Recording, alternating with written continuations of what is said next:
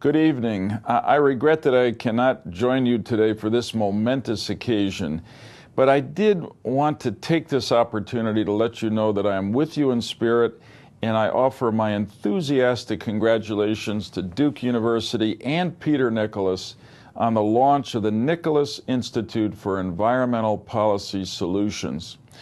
Now, being a fierce UConn Huskies fan, Rooting for a Duke victory usually goes against my nature, but I am more than willing to make an exception in this case, and that's not just because you have had the wisdom to retain my former environmental policy legislative assistant, the boy genius Tim Profeta, to lead the Institute's development. Really, uh, it's because I believe the, the Nicholas Institute has the potential to break important new ground in the great environmental debates of today and help us in government move beyond making environmental policy so that we can really make environmental progress. I've been party to many of the environmental debates that we've had here in Congress for 17 years now. And I regret to say that since the passage of the Clean Air Act amendments in 1990, the real acts of environmental progress have been few and far between.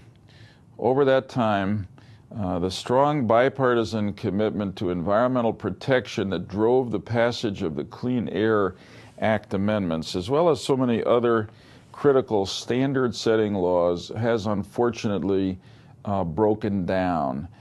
And that's why I'm so excited by the ambitious bridge building and problem solving vision that Peter Nicholas and the Duke leadership have set out for the Nicholas Institute. What we need now more than ever is to break those stalemated debates. And the best way to do that is with an independent and innovative source of information and ideas that can be trusted by all sides and whose only interest is truth and progress, good results. No axes to grind, no ideological crusades to wage, no points to score for one's party or group, just sound science, reliable information, and effective environmental solutions.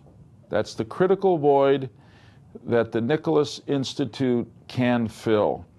And I'm confident that under the strong leadership of Tim Profeta, who created a force of motion on environmental issues in a stalemated U.S. Congress by pulling together people from the environmental movement, business, and others in a way that really has been seen these days.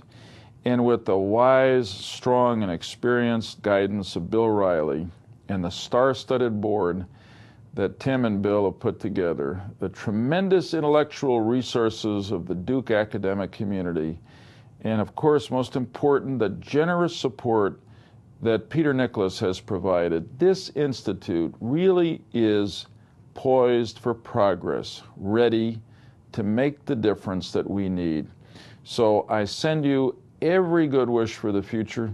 I look forward to visiting you in person sometime. I look forward to having you find reasons to bring Profeta back to see us here in the office. Thank you. Have a great day. Good luck and Godspeed.